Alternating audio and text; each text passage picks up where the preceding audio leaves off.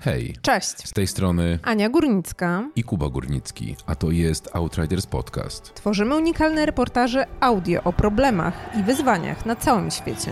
Ale nie chcemy kończyć historii na tym, że jest tylko źle. Rozmawiamy z ludźmi, którzy szukają rozwiązań i patrzymy na to, co działa, co może działać i czego należy spróbować. Tę audycję tworzymy dzięki wsparciu patronek i patronów i bardzo gorąco po pierwsze dziękujemy tym, którzy już są z nami i po drugie zachęcamy do dołączenia do tego jakże szlachetnego gronia. Na stronie patronite.pl łamane przez Outriders możesz nas wesprzeć dobrowolną opłatą wedle Twojego uznania. Już z góry za to dziękujemy. Jak muzyka współczesna, w tym rap czy hip-hop, wpływa na zdrowie psychiczne młodych osób? Jak wynika z badań przeprowadzonych na Uniwersytecie Północnej Karoliny, najpopularniejsze piosenki rapowe w USA coraz częściej nawiązują do depresji, psychicznych trudności i zawierają metafory dotyczące problemów związanych ze zdrowiem psychicznym. Niektóre tematy w rapie, takie jak psychiczna odporność, wzmocnienie własnej samooceny, wyrażanie publiczne osobistych zmagań, mogą służyć jako potężne źródła inspiracji dla młodych ludzi.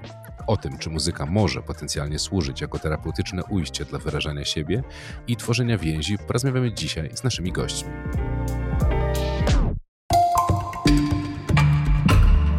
A naszymi gośćmi dzisiaj są dr Maria Hałkowska-Zacharewicz, psycholożka i trenerka.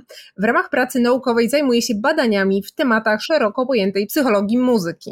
Prowadzi projekt Strefa Harmonii, w ramach którego wspiera muzyków w radzeniu sobie z tremą i efektywnym przygotowaniem do występów. Cześć Mario. Cześć, dziękuję za zaproszenie. To my dziękujemy za przyjęcie zaproszenia. E, drugim gościem jest dr Michał Lutostański, socjolog z SGH. Możemy przejść do pierwszego pytania. E, najpierw Maria, pójdę w Twoją stronę. O tę muzykę, jak ona działa i, i dlaczego jest taka ważna? Dlaczego może odgrywać jakąś, jakąś ważną funkcję w naszym życiu? Muzyka jest językiem komunikacji i e, ma bardzo wiele funkcji, które właśnie wiążą się z tą komunikacją potrzebujemy jej do tego, żeby wyrażać siebie i bardzo często używamy jej właśnie do tego, żeby powiedzieć o tym, co czujemy, jak myślimy, jakie są nasze wartości.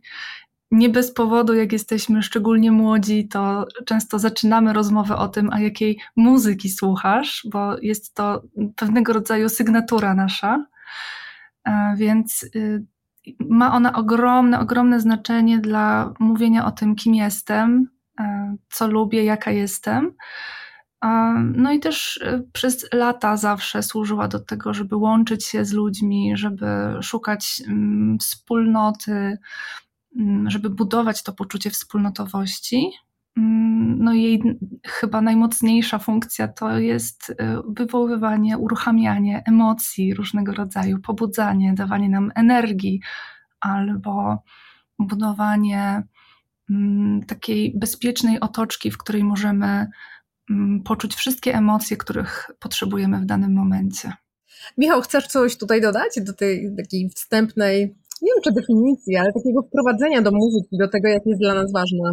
Ja bardzo chętnie tutaj jeszcze dołożę, znaczy potwierdzając to, co powiedziała e, Maria o tym, jak emocje są ważne, to w ogóle emocje w naszym życiu są strasznie ważne z ekonomicznego punktu widzenia doszliśmy do kresu racjonalnego wyboru. Bo my o sobie bardzo lubimy myśleć o tym, że jesteśmy istotami racjonalnymi i wybieramy różne e, produkty, książki, filmy, elementy kulturowe e, w sposób racjonalny. Natomiast e, nobliści z ekonomii behawioralnej w ostatnich latach pokazali nam, że 95% mniej więcej decyzji podejmujemy sercem, a nie rozumem, czyli podejmujemy emocjami. I to jest bardzo ważne w kontekście muzyki, bo mówi się tak czasem e, kolokwialnie, że muzyka łagodzi obyczaje. Muzyka niekoniecznie musi łagodzić obyczaje, ale na pewno daje nam e, dużo energii i emocji, tylko ta energia może być na różnych rejestrach. To nawet Nergal w jednym ze swoich wywiadów mówił, że właśnie ta wymiana energii między nim a publiką na, pod sceną to, to jest ten najważniejszy dla niego element, który on sam czerpie z muzyki.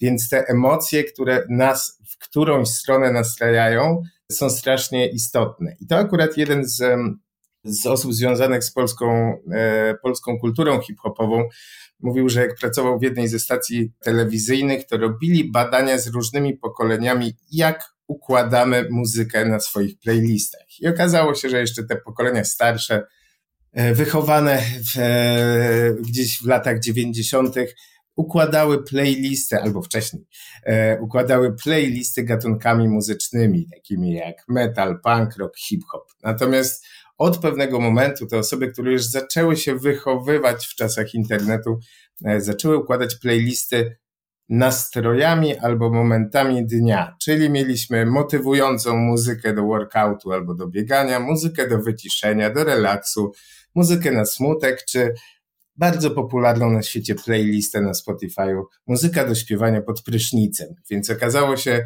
że muzyka jest tak jak w filmie podkładem do różnych momentów, kiedy chcemy się e, wprawić w jakiś nastrój albo jakiś nastrój wyciszyć, a przestała już e, pełnić taką bardzo tożsamościową rolę e, jak kiedyś.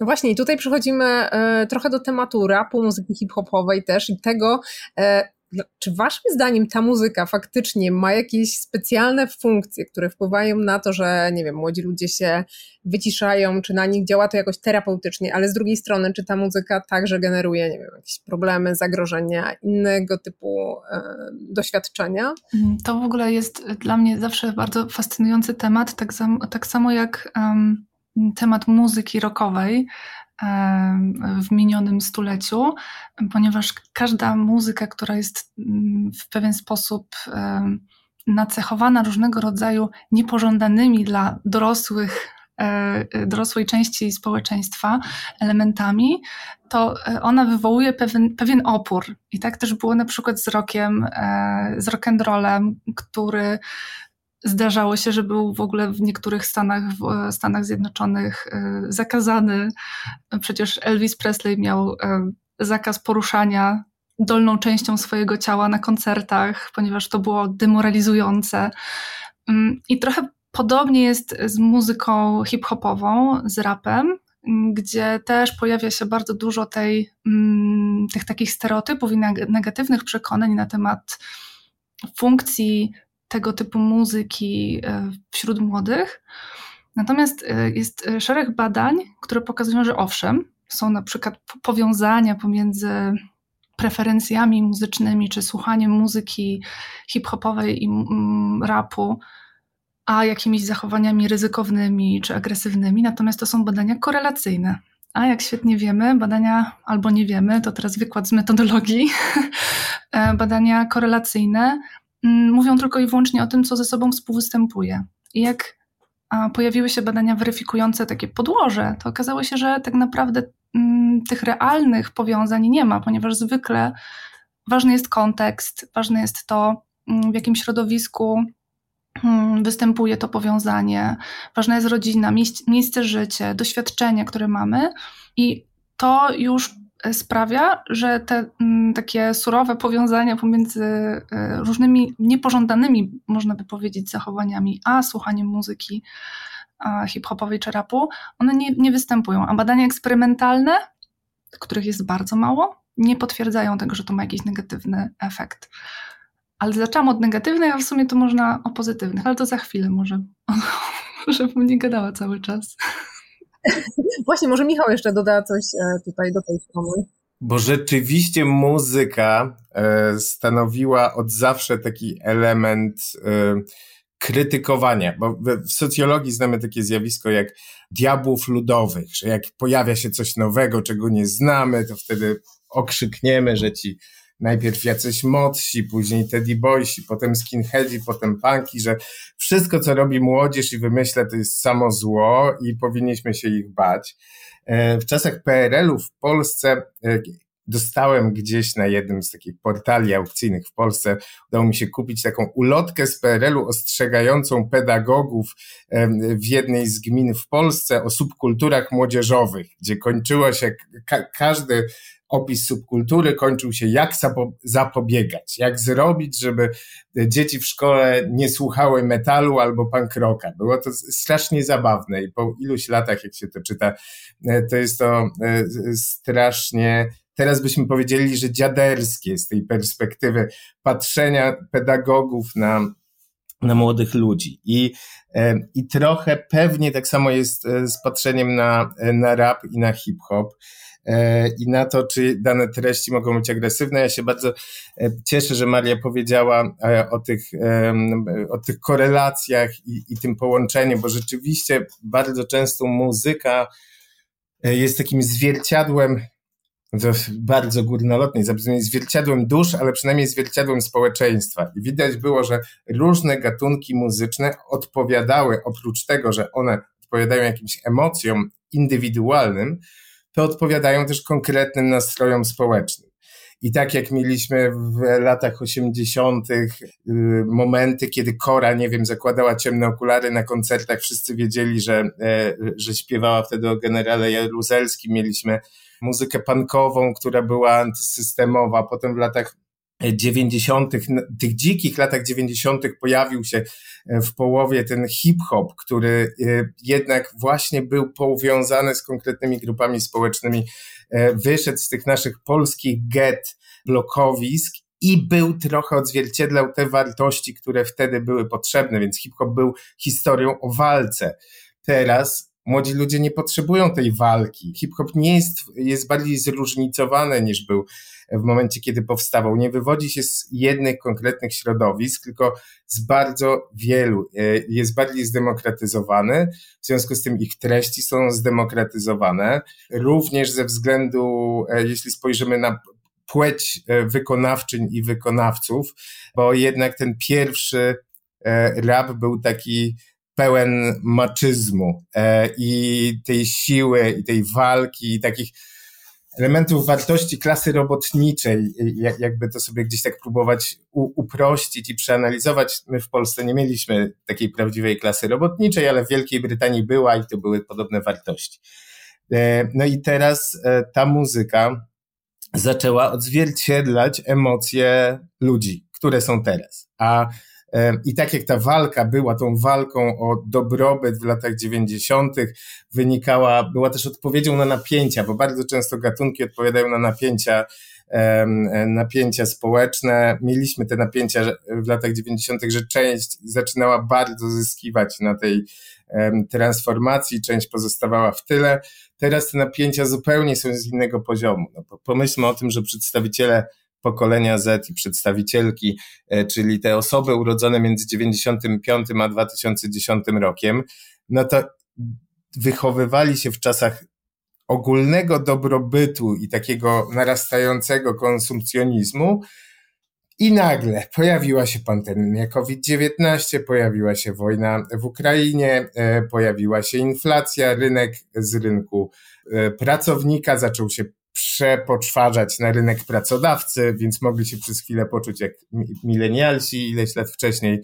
E, I nagle okazało się, że bardzo wiele kryzysów pojawiło się z nienacka. I z tej perspektywy, zresztą jak się patrzy na badania, to jest to pokolenie, które zostało, no już tak mówiąc, e, bardzo zwykłym językiem, przeorane przez te kryzysy. Bo starsze pokolenia to tam w taki nawias można dodać już nie takie rzeczy przeszliśmy, żeby się przejmować tym, że będziemy musieli zostać chwilę w domu. A druga rzecz, na trochę inny moment rozwoju te rzeczy przypadły. Bo nawet ci starsi milenialsi popracują na home office, o, o jakie to okropne. Inflacja, no trochę mniej wydadzą na ten e, przysłowiowy humus, o którym tako Hemingway śpiewał na, na, na pierwszych płytach albo o, o, pomidorach malinowych, ale też przeżyją. E, wojna e, w Ukrainie, no oni już mają samochody, mogą go wskoczyć, uczyć, uciec na zachód, mają wykształcone zawody, ale jeśli my sobie pomyślimy, że mamy, jesteśmy w liceum i nagle połowę tego liceum spędzamy w domu, albo połowę swoich studiów spędzamy, musimy spędzić w domu, nie mamy kontaktu z rówieśnikami, e, nie chodzimy na imprezy, nie spotykamy się z nimi, no to nie ma sposobu, żeby to nie wpłynęło e, na naszą kondycję e, i muzyka to odzwierciedla, choć akurat rap już wcześniej zaczął normalizować te tematy, ale, ale może o tym za chwilę wyszliśmy od tego, od tych młodych ludzi, ale chciałem dopytać właśnie o inne grupy wiekowe po prostu. Czy jest jakaś specyfika, że to właśnie, nie wiem, ten wiek Mm, związany z, z takim wychowaniem i wchodzeniem w życie dojrzałe jesteśmy bardziej podatni na, na muzykę, czy, czy może po prostu tylko na razie są badania bardziej nastawione na młodych ludzi, stąd jakby o tym dyskutujemy? Czy jednak dla starszych osób nie ma już nadziei? Po prostu i e, jak to tak odebrać? Tak ja mogę zacząć w kontekście pokoleń, ale myślę, że, e, że Maria e, to, to uzupełni. Bo z pokoleniami jest tak, że jeśli byśmy pomyśleli sobie o różnych nie wiem, czy pro, problemy psychiczne jest dobrym określeniem, pe, pewnie nie, ale jako socjolog e, nie, nie jestem tutaj idealny w dobieraniu właściwych słów. Natomiast no, no już ten jakby pierwsze utwory hip-hopowe, nawet u paktofoniki już mieliśmy zwroty dotyczące e, schizofrenii i zaburzeń emocjonalnych, więc też ustalmy, że to nie jest tak, że te tematy w ogóle pojawiły się znikąd, tylko one były i miały trochę inne nasycenie sposobu przewalczania, bo, bo wcześniej Rychu Peja reprezentował biedę, WWO śpiewało o tym, że damy radę, Molesta śpiewała o tym, że będzie dobrze dzieciak i to były takie elementy właśnie związane z walką i, i zwalczaniem jakichś e, problemów, które można zlikwidować. Natomiast e, Teraz żyjemy w czasach, kiedy świadomość dotycząca zdrowia psychicznego jest dużo wyższa ale ona się bardzo różni pokoleniowo. Jeśli popatrzy się na takie badania, na przykład takie międzynarodowe badania Kantara e, dotyczące wszystkich tematów związanych z ESG i zrównoważonym rozwojem, to jest taki mit o tym, że pokolenie Z jest e, najbardziej ekologicznym pokoleniem, e, bo tu zadziałał taki efekt Grety i młodzieżowych strajków klimatycznych, trochę tak jak z kibicami na stadionie, że jak na żylecie kibole coś tam krzyczą głośniej, to wszyscy uważamy, że tam są tylko łysi panowie w szalikach, a tak naprawdę są tam rodziny z dziećmi. I okazuje się, że pokolenie Z wcale nie jest tym najbardziej ekologicznym, że starsze pokolenia są bardziej wrażliwe w tej literze E z liter ESG, czyli E od środowiska, e, S od społeczeństwa i G od to się brzydko tłumaczy na polski ład korporacyjny, e, no to młodzi ludzie są bardziej przesunięci w kierunku S, czyli tego że ważny jest dla nich work-life balance, czyli ta równowaga między pracą a życiem prywatnym. E, ważne jest niwelowanie wszystkich nierówności na bardzo różnych poziomach, e, na czele z nierównościami związanymi z płcią. No i finalnie zdrowie psychiczne jest dla nich bardzo ważnym elementem, więc tutaj nie jest tak, że dla starszych pokoleń nie ma ratunku, bo widzimy, że wiele rzeczy, którymi się zajmują młodzi ludzie, to przepływa drogą takiej dyfuzji na starsze albo odwróconej socjalizacji na starsze pokolenia.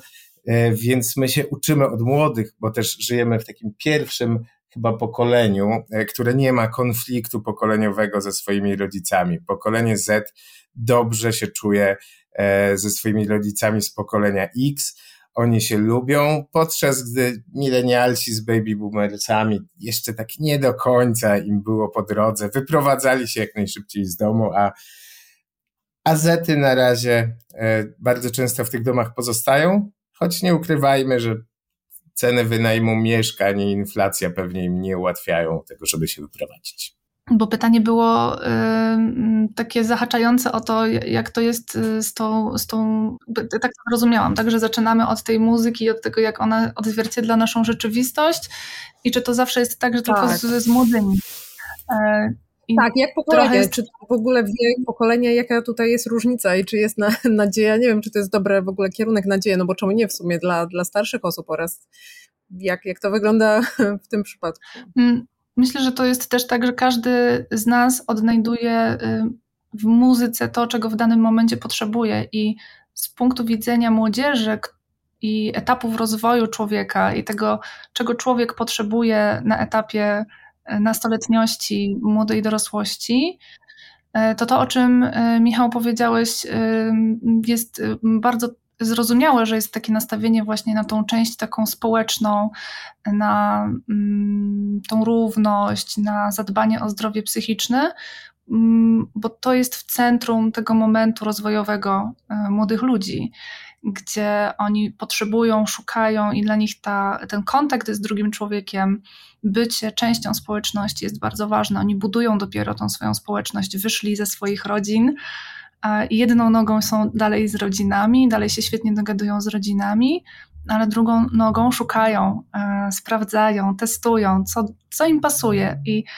mm, dlatego ta muzyka e, i wracając trochę do tego tematu rapu i tego, jak dzisiaj treści w rapie, w hip-hopie się pojawiają właśnie związane ze zdrowiem psychicznym, to dlatego to mm, właśnie może być pomocne i to jest niesamowicie budujące, kiedy można zobaczyć, że ta muzyka, tak jak to Michał powiedziałeś, normalizuje, zaczyna normalizować to, co jeszcze niedawno dla tych wcześniejszych pokoleń było wręcz stygmatyzowane. Ale słuchajcie, tak naprawdę jeszcze kwestia wyboru muzyki, no bo tak naprawdę okej, okay, nie wiem, rap, hip-hop, ale też inne gatunki muzyki.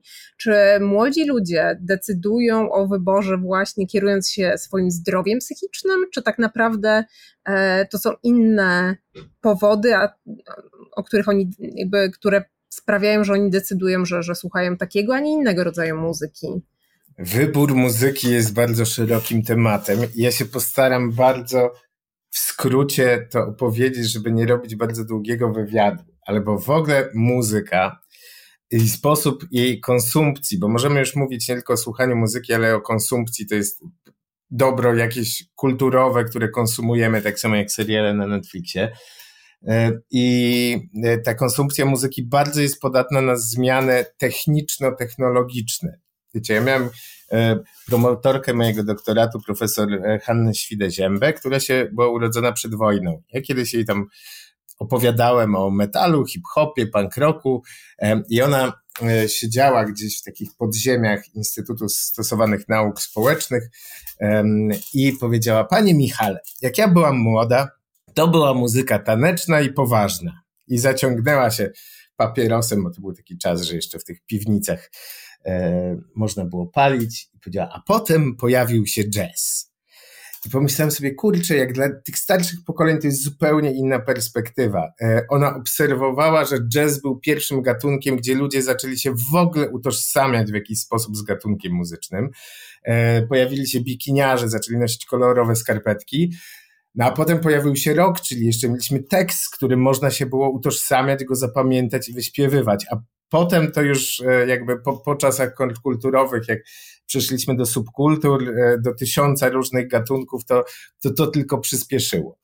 Przy okazji temu towarzyszyły też zmiany. Niektóre gatunki muzyczne mogły się rozwijać przez to, że powstawały konkretne typy nośników. Na przykład muzyka hip-hopowa zaczęła powstawać przez to, że te, te, takie long playe dłużej grające zaczęły powstawać i można było zacząć grać muzykę z tych płyt, tam ją skreczować i do tego, e, i, i, i do tego nawijać.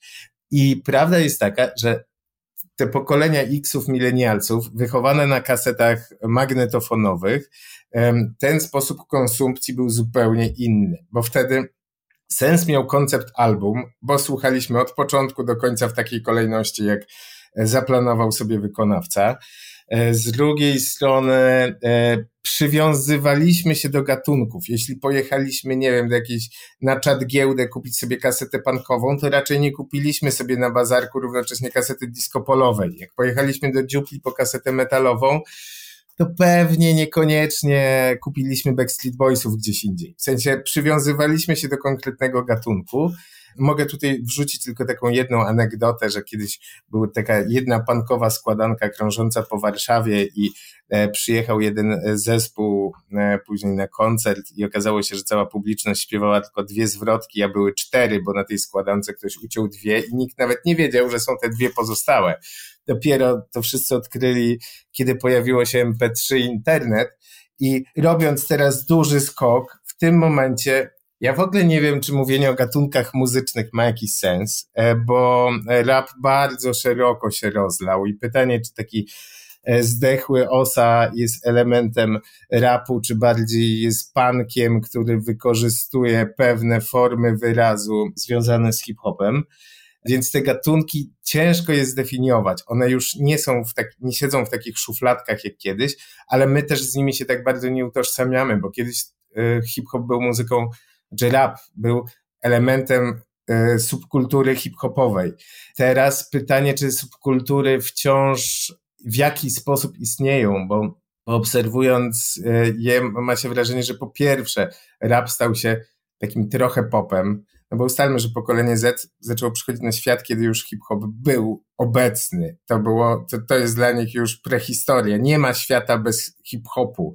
W związku z tym e, dla nich to jest pewna oczywistość. Jak się patrzy, czego, czego słuchają młodzi ludzie, to jakby jeszcze dołożyć różnych młodych wykonawców typu Sanach, to tam się robi, robi rzeczywiście taki worek trochę popowy w sensie muzyki popularnej. Pytanie, czy to w ogóle jest powiązane z konkretnym gatunkiem. A jeśli nie ma gatunków muzycznych, które tak wyraźnie są porozgraniczane, no to dobór muzyki jest tym doborem właśnie do różnych e, nastrojów. Jeśli mamy, chcemy się poprawić sobie nastrój, wybieramy inną muzykę niż jak chcemy biegać, inną niż jak po prostu chcemy się e, zawinąć w ten koc i, i, i pozostać ze swoimi myślami. To, to jest, myślę, że nasze nastroje powodują to, co chcemy dołożyć muzyką, trochę jak przy tym, przy tym, co wcześniej Maria mówiła e, odnośnie tego, czy muzyka może nas sprowadzać na złą drogę. Może my jesteśmy sprowadzeni na złą drogę i słuchamy takiej muzyki, żeby sobie z tym poradzić, a nie tak, że przez muzykę nagle e, ktoś, ktoś coś e, zaczyna złego robić. To, to, że jest korelacja nie oznacza, że, że wiemy, czy jajko było pierwsze, czy kura. Tak słuchając was chciałem tylko podpytać, to w ogóle nie jest związane z, z tym rapem, o którym dzisiaj rozmawiamy, ale czy gdziekolwiek w waszych mm, badaniach, czy czy, czy analizie tego wszystkiego y, zastanawialiście się trochę nad zjawiskiem K-popu i czy ono się też trochę gdzieś y, wpisuje w to, o czym dzisiaj rozmawiamy, czy to jest już coś zupełnie innego? Tak pytam zupełnie z ciekawości. Powiedziałeś pop przed chwilą e, i mówię, okej, okay, to jakby spytam, zaryzykuję. Ja tylko przyznam, że kiedy robiłam sobie research do tej naszej rozmowy, tak e, szukając różnych jakichś punktów zaczepienia, żeby e, porozmawiać o tym temacie, to y, znalazłam też odniesienia właśnie do K-popu i do um, zdrowia psychicznego, do jakichś powiązań, natomiast totalnie się nie czuję tutaj ekspertem, jest to mi tak bardzo dalekie. Jedyne, co wybrzmiało z tej literatury, którą gdzieś tam przeszukałam, to, to było to, że to rzeczywiście jest jakiś taki mocny, taki silny ruch, tak mocno budujący wokół siebie pewnego rodzaju taką tożsamość, że to jest coś, co tak przynajmniej to poczułam. Natomiast y, powiem szczerze, że jest mi to, to totalnie odległe i też y, badań najnowszych nie znam w tym obszarze. Ja mogę za to coś, coś powiedzieć, bo akurat byłem w tym roku w Korei, więc e, e, jakby K-pop jest elementem, który jest super interesujący, bo w ogóle jeśli się spojrzy na e, gatunki na świecie, które są najbardziej popularne, to pierwszym jest latino, i, i Bad Bunny chyba jest najbardziej popularnym artystą, ale K-pop jest zaraz gdzieś, e, gdzieś za tym latino. My tak trochę w polskiej bańce e, żyjemy trochę innymi gatunkami muzycznymi niż, e, niż cały świat. Choć na Stadionie Narodowym nie tak dawno był koncert K-popowy, więc widać, że, że ten K-pop mm, pojawia, pojawia się również u nas. Natomiast kwestii K-popu to pierwsza rzecz to jest taka historia, że e, w Korei Południowej w ogóle temat bezsenności jest na przykład bardzo szeroki. To jest taki kraj, który bardzo szybko nadganiał kapitalizm i chciał być takim bardzo e, krajem szybko się rozwijającym, trochę jak też Polska, bo jak się popatrzy na Polskę w porównaniu do, do Europy Zachodniej, to my cały czas jesteśmy takim krajem, który pracuje dłużej, więcej, ciężej.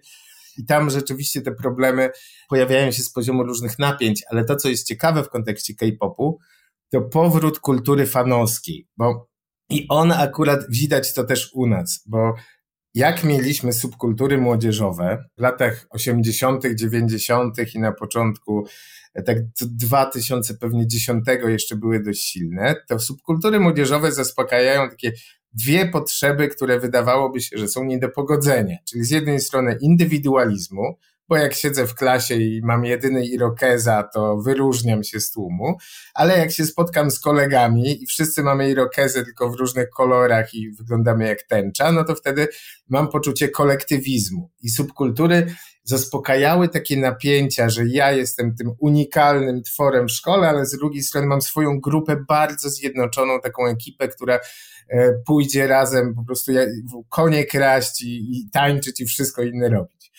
W momencie, jak zabrakło tych subkultur, no to nagle przestaliśmy być aż tak bardzo indywidualni, wyróżniający się, mimo że jakby pokolenie Z jest nazywane często pokoleniem płatków śniegu, ponieważ każdy według różnych badań i analiz młody człowiek czuje się bardzo wyjątkowy, ale nie czuje takiej potrzeby, żeby wizualnie to pokazywać, jak to było, e, jak to było wcześniej, ale też przez internet mamy więcej relacji, ale płytszych niż kiedyś. Kiedyś mieliśmy mniej, ale głębszych. W związku z tym to budowanie tożsamości i grupowości zaczęło poszukiwać nowych elementów. I to jest ciekawe, bo ta kultura fanowska, czyli to, że śpimy na karimacie pod e, salą koncertową, żeby być z przodu, e, doznajemy jakiejś ekstazy emocjonalnej, jak widzimy gwiazdę na scenie. E, to jest coś, co w ogóle wytworzyło się w Wielkiej Brytanii, gdzieś w latach 70., 60., e, czyli w czasie, kiedy subkultury były historią o wielkim maczyzmu i o tej kulturze klasy robotniczej, przemocy na ulicach, skracając historię, rodzice nie puszczali dziewczyn na ulicę i na miasto, bo tam było niebezpiecznie, one zostawały w domu, puszczały sobie winyle, piły wino i wieszały plakaty ulubionych artystów na ścianie. To zostało określone nastoletnią kulturą miłości, bo e, w tamtym czasie one, to centralne miejsce spędzania czasu było w domu. Oprócz tego tworzyło się takie romantyczne przywiązanie do tej gwiazdy na ścianie i w ogóle takie romantyczne wyobrażenie o tych chłopcach, którzy gdzieś tam są, kiedyś przyjadą na białym koniu i my będziemy szczęśliwe. I te e, romantyczne wizje, które potem wygasły, kiedy subkultury się bardziej potwierały, choćby przez nowe grupy, które były e, już mniej powiązane z e, konkretną płcią, jak na przykład kultura rave, która już była taka bardzo, bardzo otwarta na, na różnorodność, to w momencie, kiedy te subkultury zniknęły, jeśli się poobserwuje to, co się dzieje na różnych koncertach, to widzimy powrót tej kultury fanowskiej. I ten K-pop jest jednym z takich bardzo silnych wyrazów tego takiego uwielbienia, y, które no, z lat 90. to możemy sobie wyobrazić tylko Michaela Jacksona, gdzie, gdzie tam pod jego balkonem stali ludzie i jakby wyrażali taką swoją ekstatyczną miłość. Teraz na bardzo wielu koncertach czy czy festiwalach widać tą kulturę fanowską, tylko ona już nie dotyczy tylko dziewczyn, tak jak w tych latach 70., bo no sam widziałem grupy, grupy nastoletnich e, chłopaków w wiankach na głowie, którzy e, ronili łzy, jak Lana Del Rey wchodziła na scenę, to jakby już się stało bardziej uniwersalne, ale dlatego też, że identyfikacja płci nie jest tak oczywista, jak była kiedyś i te wzorce, a nawet jeśli już ktoś się identyfikuje w sposób jednoznaczny, to też te wzorce nie są takie restrykcyjne jak kiedyś, więc K-pop jest takim bardzo dobrym wyrazem tej kultury fanowskiej, która jest poszukiwaniem potrzeby elementów identyfikacji, które kiedyś można było załatwić gatunkiem muzycznym, a teraz przez rozmycie się tych gatunków trzeba stać się fanem jakiegoś artysty i poczuć się częścią grupy, bo to już nie jest takie proste. Ale nie wiem, czy Maria z takiego psychologicznego punktu widzenia się z tym zgadza, bo ja tak bardziej społecznie na to patrzę. O, tak jak powiedziałam, jestem bardzo, bardzo daleko od tego tematu i mm, nie czuję, wiecie, nie czuję, że tutaj powiedziałabym coś mądrego odnośnie samego K-popu. Ale wiesz co, Maria, mogłabyś, bo e, jakby Michał otworzył bardzo ciekawy rozdział, bo rozmawialiśmy dużo o gatunkach muzyki, ale tutaj przeszliśmy w stronę artystów, mm. wokalistów, wokalistek, z którymi mm. młodzi ludzie się utożsamiają bądź nie, ale na przykład słuchają, e, więc jakby tutaj e, pod tym kątem może spróbowałabyś odpowiedzieć właśnie, na ile młodzi ludzie decydują o tym, że słuchają danej artystki, artysty, na ile, nie wiem, te historie, które opowiadają artyści są bliskie młodym ludziom, czego nie szukają właśnie, nie wiem, że ktoś rozumie ich sytuację, ponieważ śpiewa o tym albo był w takiej sytuacji i to też właśnie zahaczająco o ich zdrowie psychiczne może mieć znaczenie.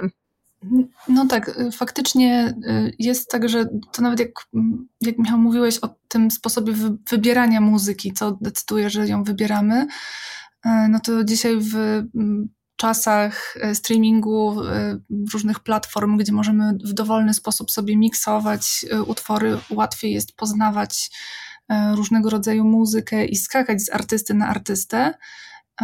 Natomiast to, co zawsze było w muzyce potrzebne i na tym młodym etapie jest bardzo, e, bardzo potrzebne, szczególnie dzisiaj, kiedy, jak to już dzisiaj padło, młodzi są przeorani tą doświadczeniem ostatnich e, lat, e, a szczególnie lat swoich takich najbardziej wrażliwych, no to dzisiaj to, co przyciąga ich do artysty, to nie tylko i wyłącznie jego muzyka, kreacja sceniczna, teksty mm, czy y, estetyka, którą sobą prezentuje, ale to też jest y, to, y, kim, on, kim ten artysta jest, co on sobą reprezentuje, jakie wartości daje temu młodemu człowiekowi.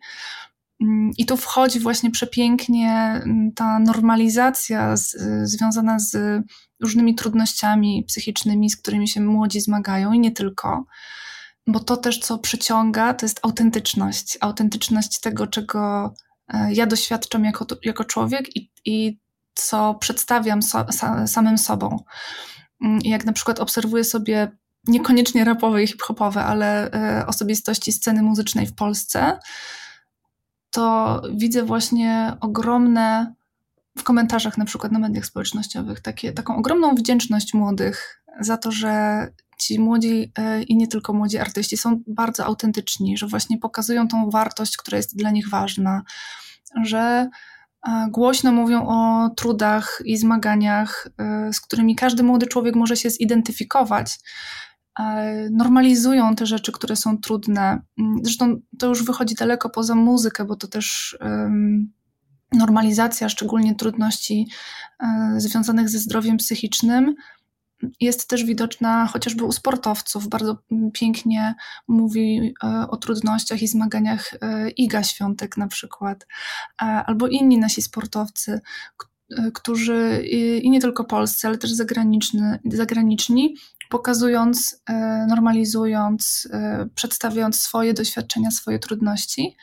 No i w muzyce to, co muzyka może zrobić, to może jeszcze na dodatek dołożyć tego melodyjnego, harmonijnego kolorytu do tych doświadczeń i, e, i teksty z kolei pozwalają budować metafory tych doświadczeń, budować język, którym mogę mówić i którym jest mi łatwiej mówić o moich trudnościach, niż po prostu na przykład powiedzieć, zmagam się z depresją. E, zmagam się z zaburzeniem e, uogólnionym e, lękowym na przykład. To, to, są, to są jakieś tam etykietki, natomiast za tymi etykietkami jest masa, masa różnorodności doświadczeń, miksu emocji. Tam nie tylko i wyłącznie jest lęk, smutek, ale tam jest też dużo energii i radości, bo to wszystko jest zmieszane ze sobą i każdy z nas tego doświadcza na co dzień. Więc muzyka, teksty pozwalają młodym znaleźć to, co wyraża ich aktualne doświadczenie. I myślę, że to też jest właśnie to, co, tym, co przyciąga. Ja chciałbym dodać, że przynajmniej tak z socjologicznego, czyli takiego szerszego punktu widzenia, to bardzo dobrze, bo trzeba gdzieś znaleźć jakiś wentyl bezpieczeństwa i upust swoich emocji. Oczywiście można to robić wyładowując energię, słuchając muzyki metalowej, można e, słuchając tego takiego bardziej emocjonalnej e, strony rapu, ale ustalmy, że muzycy, tak przynajmniej uogólniając, pewnie nie każdy muzyk czy muzyczka, ale to środowisko artystyczne słynie z tego, że jest bardzo wrażliwe. Dlatego ich słuchamy, bo mają większą wrażliwość niż, e, niż my, bo jakbyśmy mieli, to może byśmy pisali e, teksty, które by chwytały serca, serca milionów osób. I Mieliśmy przecież Klub 27, słynny e, klub muzyków, którzy nie dożyli takiego wieku dojrzałego, nie Memi Winehouse, Kurt Cobain. E, no, mieliśmy do czynienia z osobami, które popełniały samobójstwa z muzykami ale niekoniecznie potrafili sobie poradzić z różnymi złymi emocjami, które nimi targały.